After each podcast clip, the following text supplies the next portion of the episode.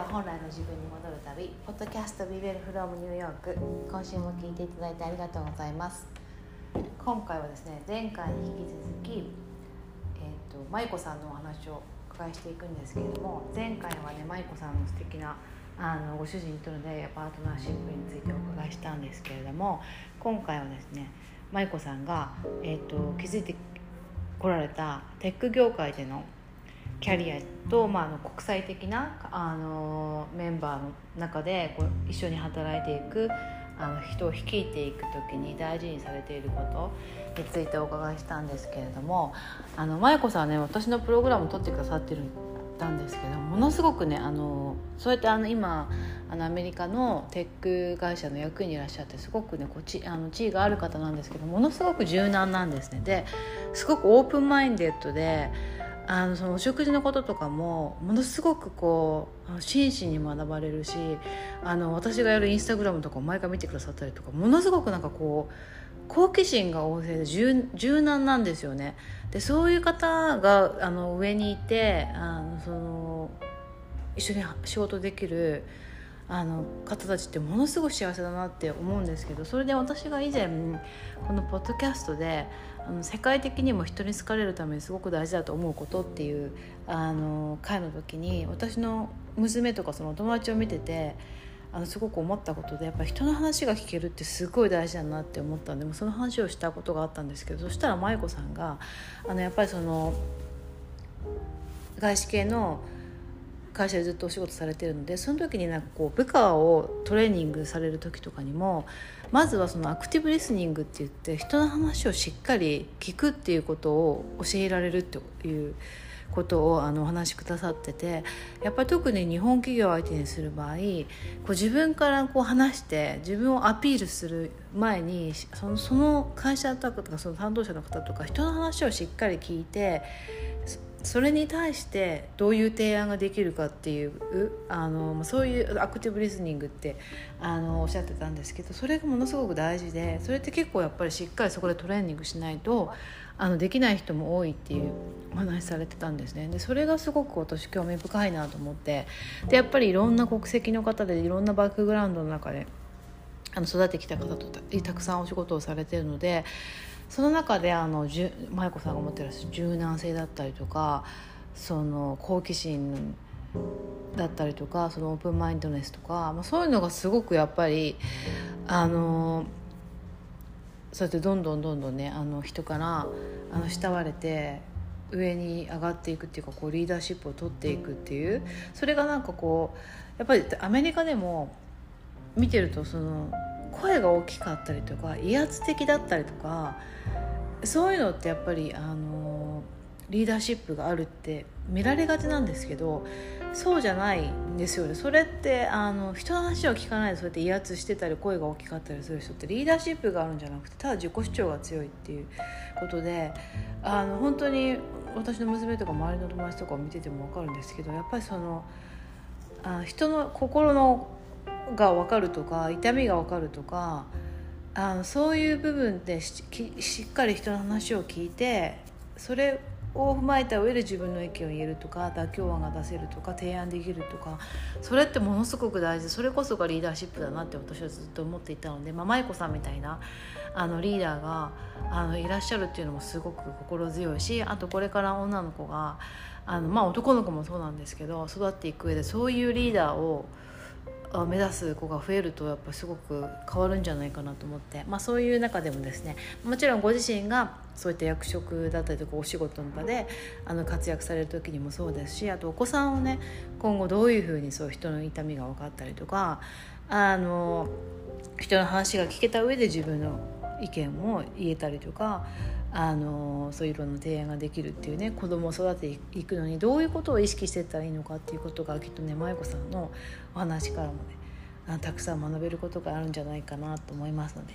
ぜひ舞子さんの話聞いてみてください。今日は本来の自分に戻る旅、ポッドキャスト BL from New York。 今日はですね、東京にお住まいの米系企業で役員をされている舞子さんにキャリアのお話をお伺いしていきます。舞子さん、よろしくお願いします。よろしくお願いします。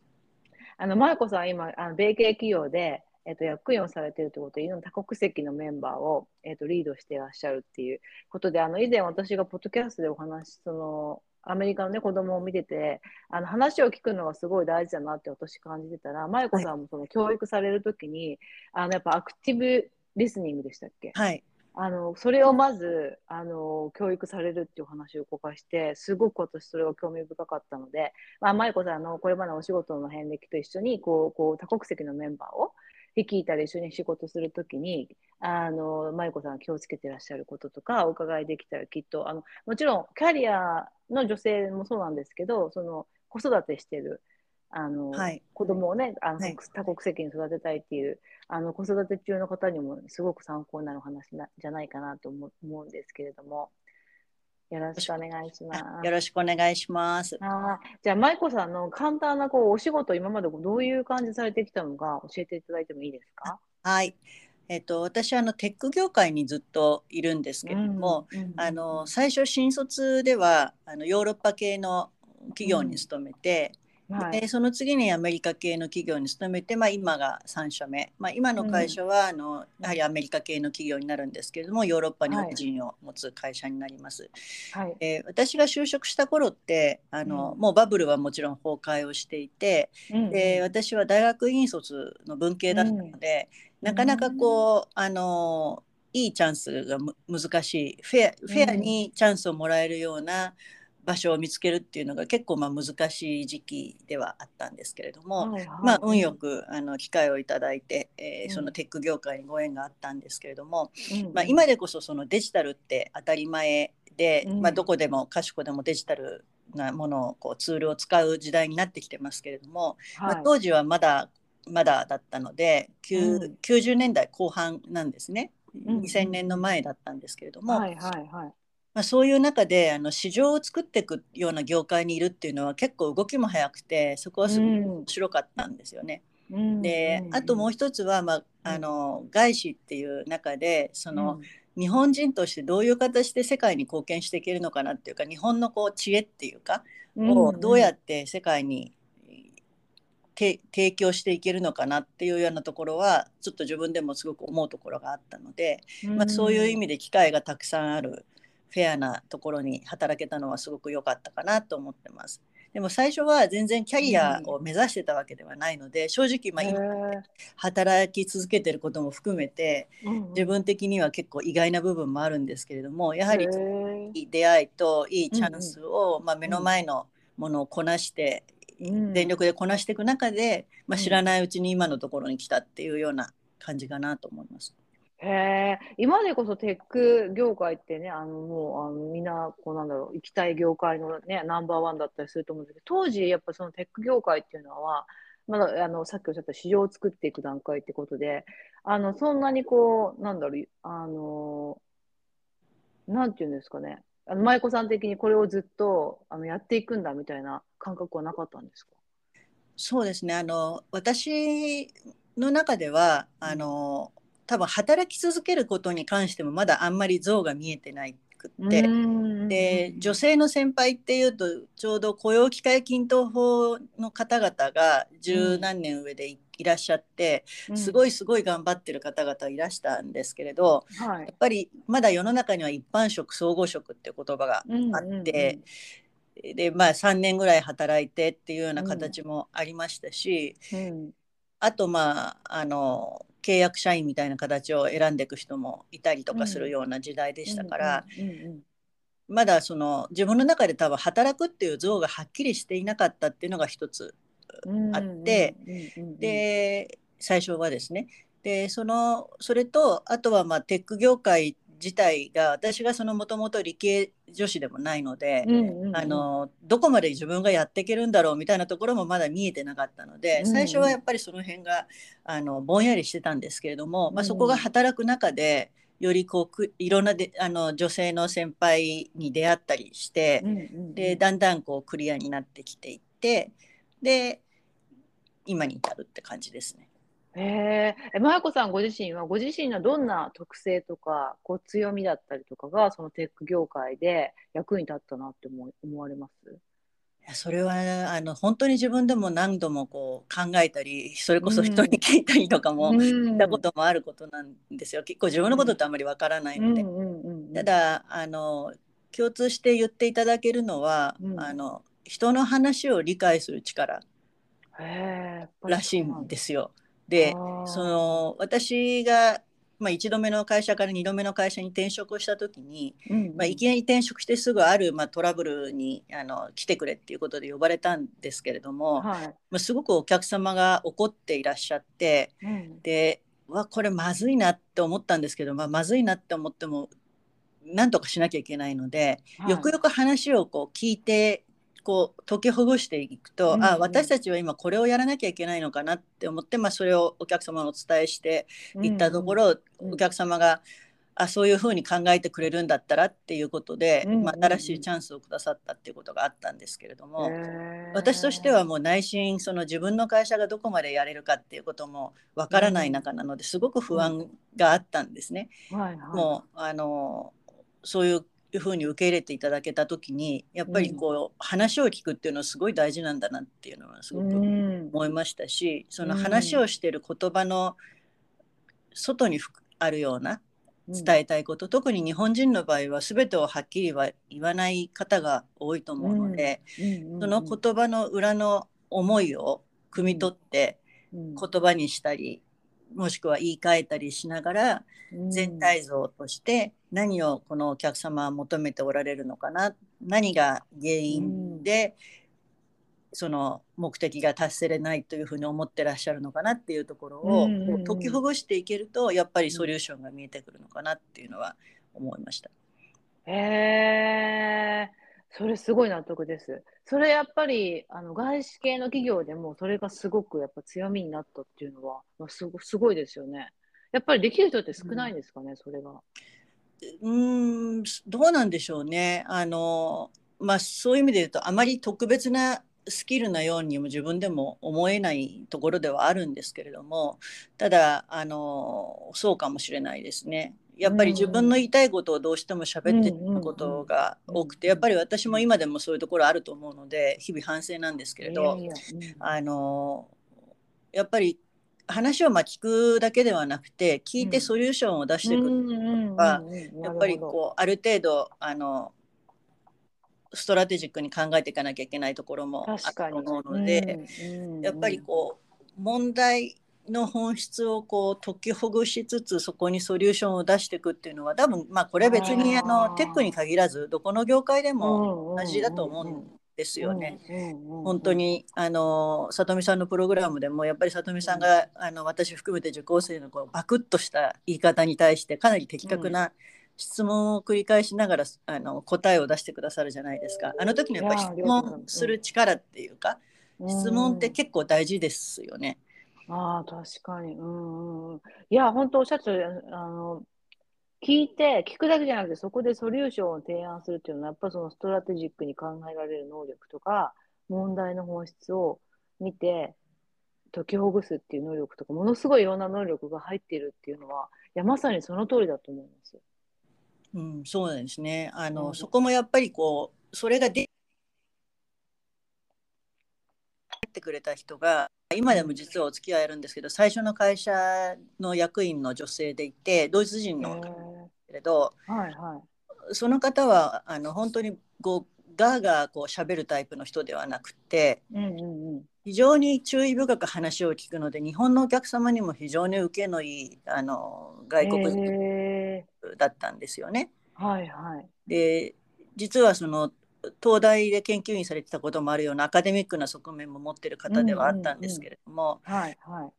はり言うときはかなりはっきり言う。ダメなものはダメ、変えなきゃいけないものは変えなきゃいけないってやっぱり直言するんですけれど、そこにやっぱり思いがあって、でその思いはどこから来るかっていうと、やっぱりお話をいろいろ伺いながら、その会社がもしくはその方が抱えている課題を本当に自分のこととして捉えた時に、やらなきゃいけないことがあればやっぱりお伝えしなきゃいけないっていうことで伝えているっていうことで、そこの気持ちが伝わっていくような方だったんですけれど、その方とあともう一人メンターだった方はもともとモロッコ系のフランス人で、まあ、アメリカでずっと仕事してた、アメリカ中心に仕事してた男性なんですけれど、はい、その方もやっぱりその最初の会社で役員されてた方 で非常にフォワードルッキングな方だったんですよね、まあ、業界でも有名な戦略家 で私今でも覚えてるんですけどね、そのまだ入社3年目ぐらいの時かな、その方にやっぱり国によって違いはありますかみたいなことを聞いたんですよ。そのお客様の特性が違うんですかみたいな。そしたら国によってっていうのはないよ、やっぱり変化を楽しんで変化を起こしていく人、リードしていく人とイノベーションを起こしていく人と、まあ、フォロワーとかいうだけだよっていうようなことを言われたんですよね。だからやっぱりそういう国って話じゃないんだ、そうか、そりゃそうだよなと、日本人にもいろんな人がいるし、アメリカ人にもいろんな人がいるし、中国人にもいろんな人がいるって当たり前だなって今は思うんですけどね、当時の私にはすごく新鮮で、でやっぱりそういうこういいメンターに恵まれながら、過ごしてこれたのが良かったなと思います。すごい。まゆこさんってもともとその国際的な大学院っておっしゃったんですけど、留学されたりとか海外でされたりとかってあったんですか？親の仕事で1年だけ子どもの頃にイギリスで過ごしましたけれども、あとはもっと日本で教育を受けてきているので、はいはい、純粋に日本で教育を受けてきて育った人間なんですね。でただその子どもの頃に親がまあ当時あまり知らなくて、イギリスだと結構私立学校に行かせることが多いと思うんですけど、私公立に行ってしまったので、本当にいろんなバックグラウンド、いろんな国籍の人がいる中で、小学校入ったんですね。で、その時がすごく自分的には楽しくって、いろんな人がいるってことはいろんな考え方があるじゃないですか。はいはい、あ、そんな風に思うんだっていうの毎日連続だったんですよ。例えばブラジル人の同級生と話してたら、先生が8時半にいらっしゃいって言うと8時半に起きるんですね、その子の場合は。だって8時半って言ってたから8時半に起きればいいくないって、でそれがこう日本だと、まあ、何言ってんのダメじゃないってなるんですけれど、すごく当たり前のように話されると、あ、そういう考えもあるのかっていうようなところから始まってもう本当にものの捉え方大事にする仕方とかも全部違うじゃないですか、それが私にとってはとにかく面白かった、刺激的だったので、やっぱりそういう多国籍な環境っていうのが楽しかったっていうのはあるんですよね。だからこう外資に、まあ、結果として入ることになったのも、まあ、そういうのでこう流れに導かれた部分はあるのかなと思うんですけれども、結果としてやっぱり英語の環境というより、まあ、いろんな考えの人がいて、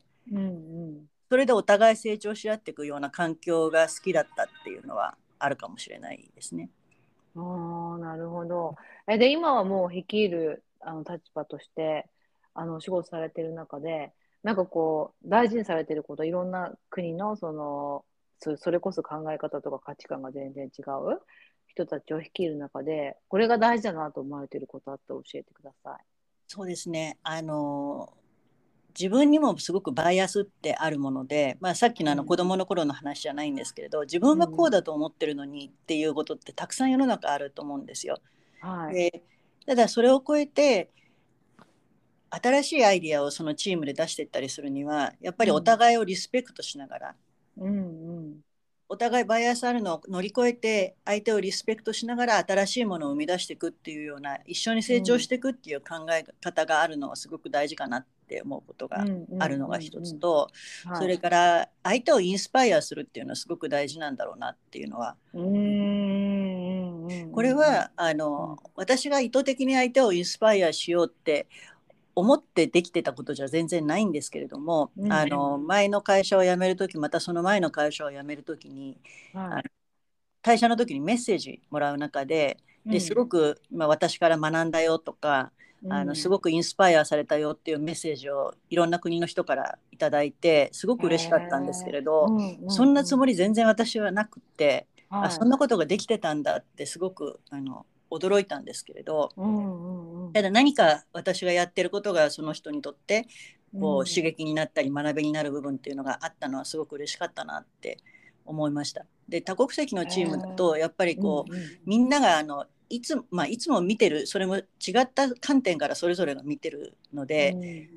隠し立てができないというか、まあ、これ別に日本人でも同じなんですけれど、やっぱりみんないつも見ているので、うんうん、その中でやっぱりもう自分自身がどんな人かって見られちゃうと思うんですよね、うんうんうんうん、だからそこでこう飾っていろいろっていうのはなかなかしていけないんですけれども、やっぱりまあ日々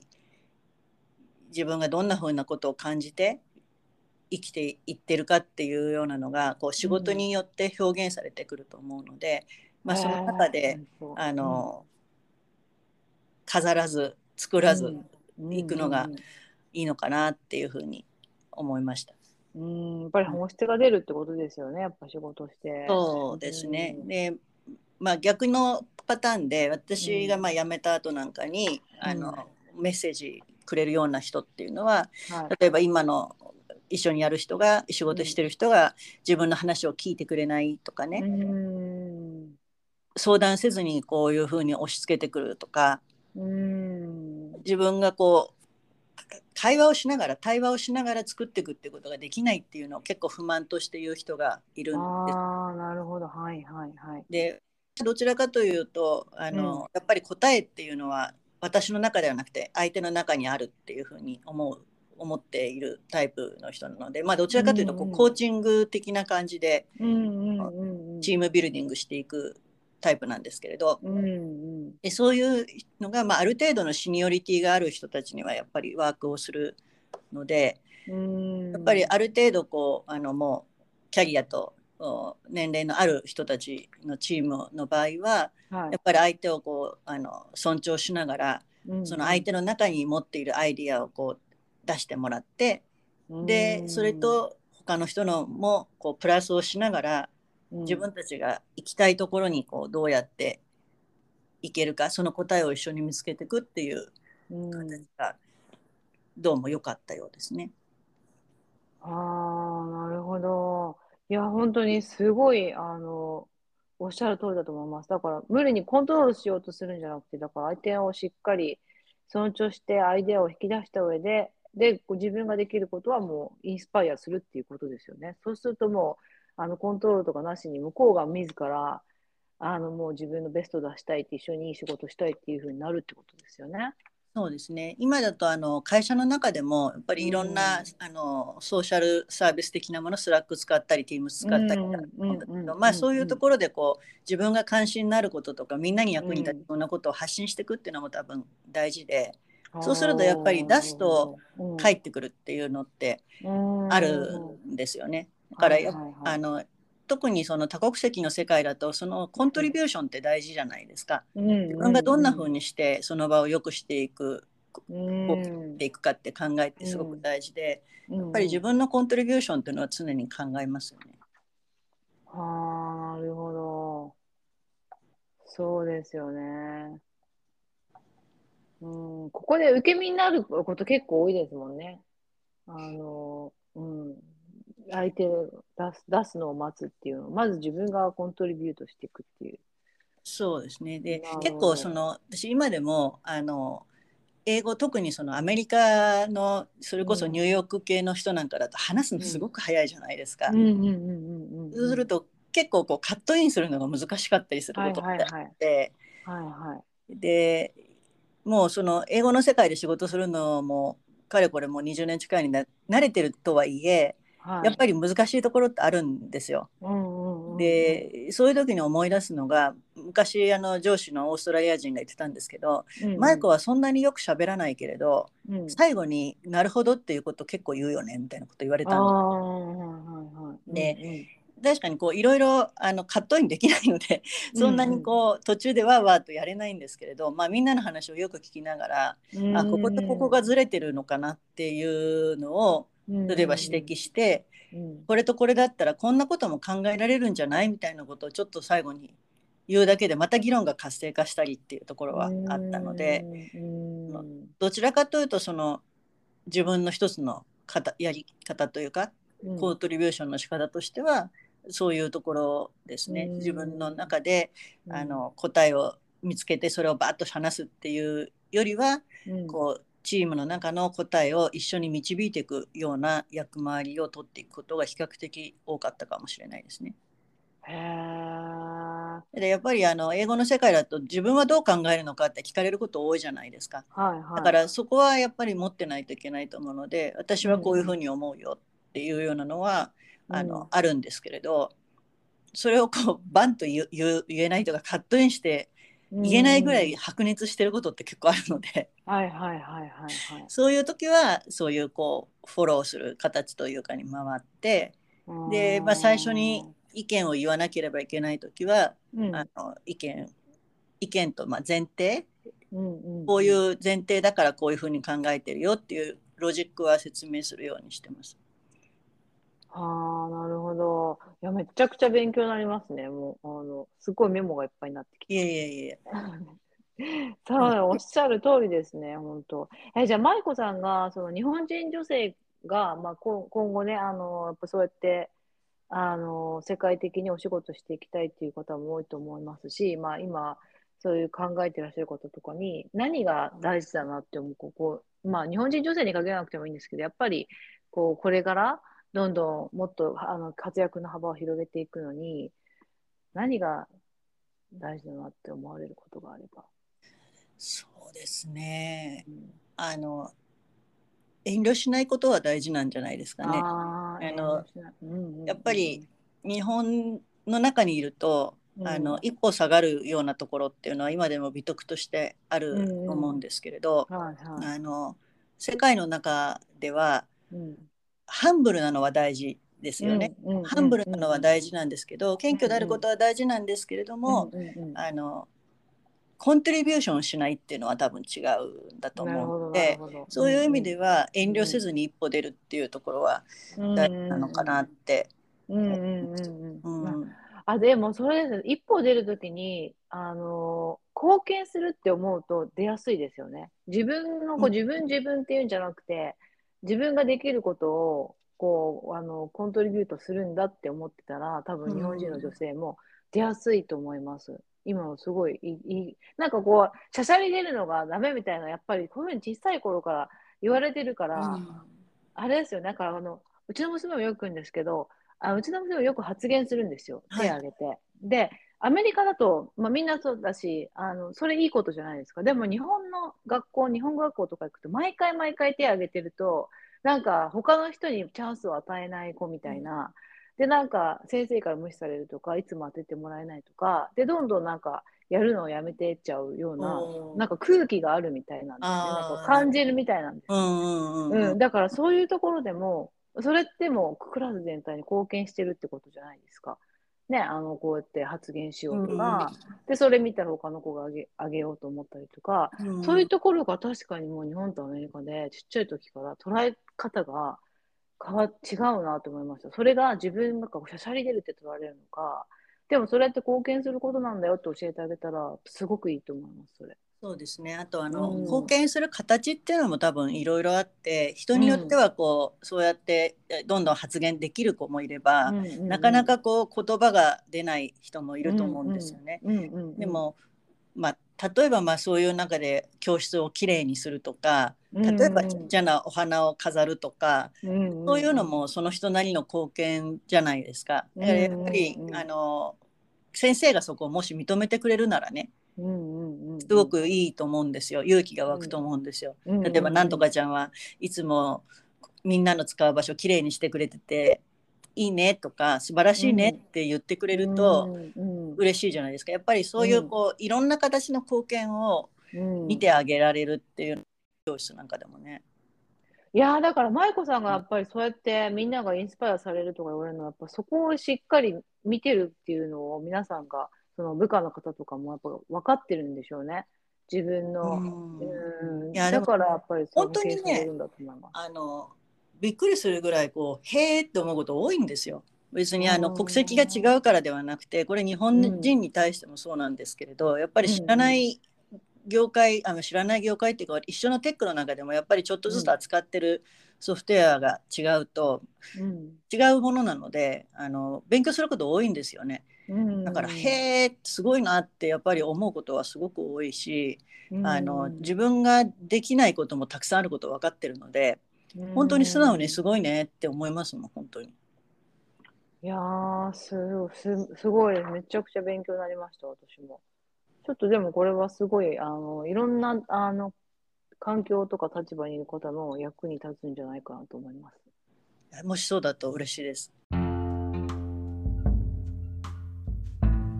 まいこさんの話いかがでしたか？私がです、特にやっぱり心に響いたのが、2つあって、1つはやっぱり人を動かすにはインスピレーションを与えるっていうことがすごく大事だということで、まいこさんは意図的にやられたわけじゃなかったとしても、やっぱりその部下の方とか一緒に仕事をされてきた方がこう一生懸命やっぱり動いてくださって、で寄せられる言葉の中にやっぱりまいこさんからインスピレーションを受けたっていうねことを言われることが多かったっておっしゃってたんですけど、これってやっぱり結局その個人でもそうですし、その仕事会社としてもそうですし、自分が仕事する時もやっぱりこう人をコントロールしようと思っても限界があるのと、あとその恐怖を与えたりとかインセンティブを与えること、例えば、部下だったらこれ一生懸命頑張ったらお給料が上がるとか、頑張らなかったらクビになるかもしれないとか、そういうことで動かすよりもやっぱりそのインスピレーションを与えて自然に頑張りたいとか、まいこさんと一緒にこういうの成し遂げたいとか、そういうふうに思われることってやっぱり仕事していく上で一番大事なことだなって思うんですよね。で、その企業とかもそうなんですけど、その消費者とかそのクライアントに行動してもらうときに、その恐れとかなんかこう欲しいものを与えるっていうのももちろん、あるのはあるんですけど、一番大事なのはその共感してもらうっていうか、そのじゃあどうしてこういうことやってるのかっていう、そのですがなんていうんですか、使命みたいなもの、ミッションだったりとか、自分が信じるものだったりとか、そういうのにやっぱ共感してこうインスピレーションを与えて、自発的に行動してもらうってやっぱりすごく大事なことだと思うんですよね。だからそれをご自身のその仕事の中でも、その部下の方たちに自然に与えられてきたっていうのが、やっぱまいこさんここまでの今役職にで仕事されてる大きな理由の一つだと思いますし、あともう一つすごくまいこさんがお話しされたのを、私がもうすごく大事にしようって思ったのが、やっぱ貢献するっていう言葉で、自分が常に何を貢献できるか考えてるっていうで行動していくっていうお話だったんですけど、これはもちろん仕事でもそうですし、その例えば母親としての学校子どもたちの学校に関わる時でも、本当こっちの人って見てると自分に何ができるかって常に考えてるんですよね。その PA とかも日本だと PTA、 日本って結構押し付け合いみたいな感じあるじゃないですか。でもアメリカだと自発的にやるっていう人がたくさんいて、その中で誰を選ぶかみたいな感じなんですね。もちろん金銭的に余裕がある人はすごく寄付をするっていうのもあるし、そうじゃない人はやっぱ自分の時間を使って何かボランティアするっていうのもあるし、常に自分に何ができるかを考えてるっていうのも確かにあるなというところと、あと仕事でもだから与えられた言われたことだけやるんじゃなくて、常に自分が何が貢献できるかって、結局お金もらうのってそこの価値じゃないですか。これはもう企業にいても自分でやってても、何に対してお金をいただいているかっていうと、自分がどんな貢献をその方にできるかっていうとか、社会にできるかっていうことだから、それをやっぱり常に自分の中に持っておくっていうのは大事だなっていうところと、あとやっぱりこれから子どもとか育てていく時のその対談の中にもあったんですけど、やっぱり日本の教育だと自分が積極的に何かする、出る杭を打たれるみたいなところがあって、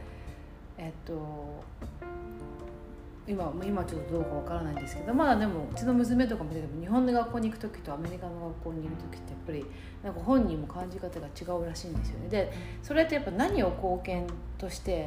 捉えられているかっていう違いがあると思うんですよ。アメリカだとやっぱ積極的に発言したりとか、積極的に自分の意見を言ったりとか、あとお友達を助けてあげたりとか、そういうのってやっぱりすごい貢献に見られるんですけど、日本だとそれやりすぎると出しゃばってるって目立つって思われたりとか、おとなしくみんなと横並びにしてるのがなんだろう、こう空気が読めるじゃないけど、それがなんか社会と貢献してるみたいな感じで、与えてる印象がやっぱり大きいのかなって。だから子供がどういったことを貢献っていうふうに思って育つのかってすごく大きいなと思って。だからやっぱりまずもちろん自分の主張なんで自分を表現するってことも大事なんですけど、それが貢献になってると思うと、まあ、自分っていうふうに思わずに、その控えめな日本人の女の子とかも、そうやって自分がやることで誰かにとっての貢献になってるっていうふうに思えると、やっぱ今後どんどん変わっていって舞子さんみたいなリーダーになる方が増えていくんじゃないかなと思って、このインスピレーションを与えるっていうのと、常に自分がどういう貢献ができるか考えるっていうのは、まあ、どんな立場に、まあ、お仕事しないで今育児に専念される方もそうですし、もちろんどんな仕事、私みたいに自分で仕事をしている人もそうですし、大きな、ね、会社で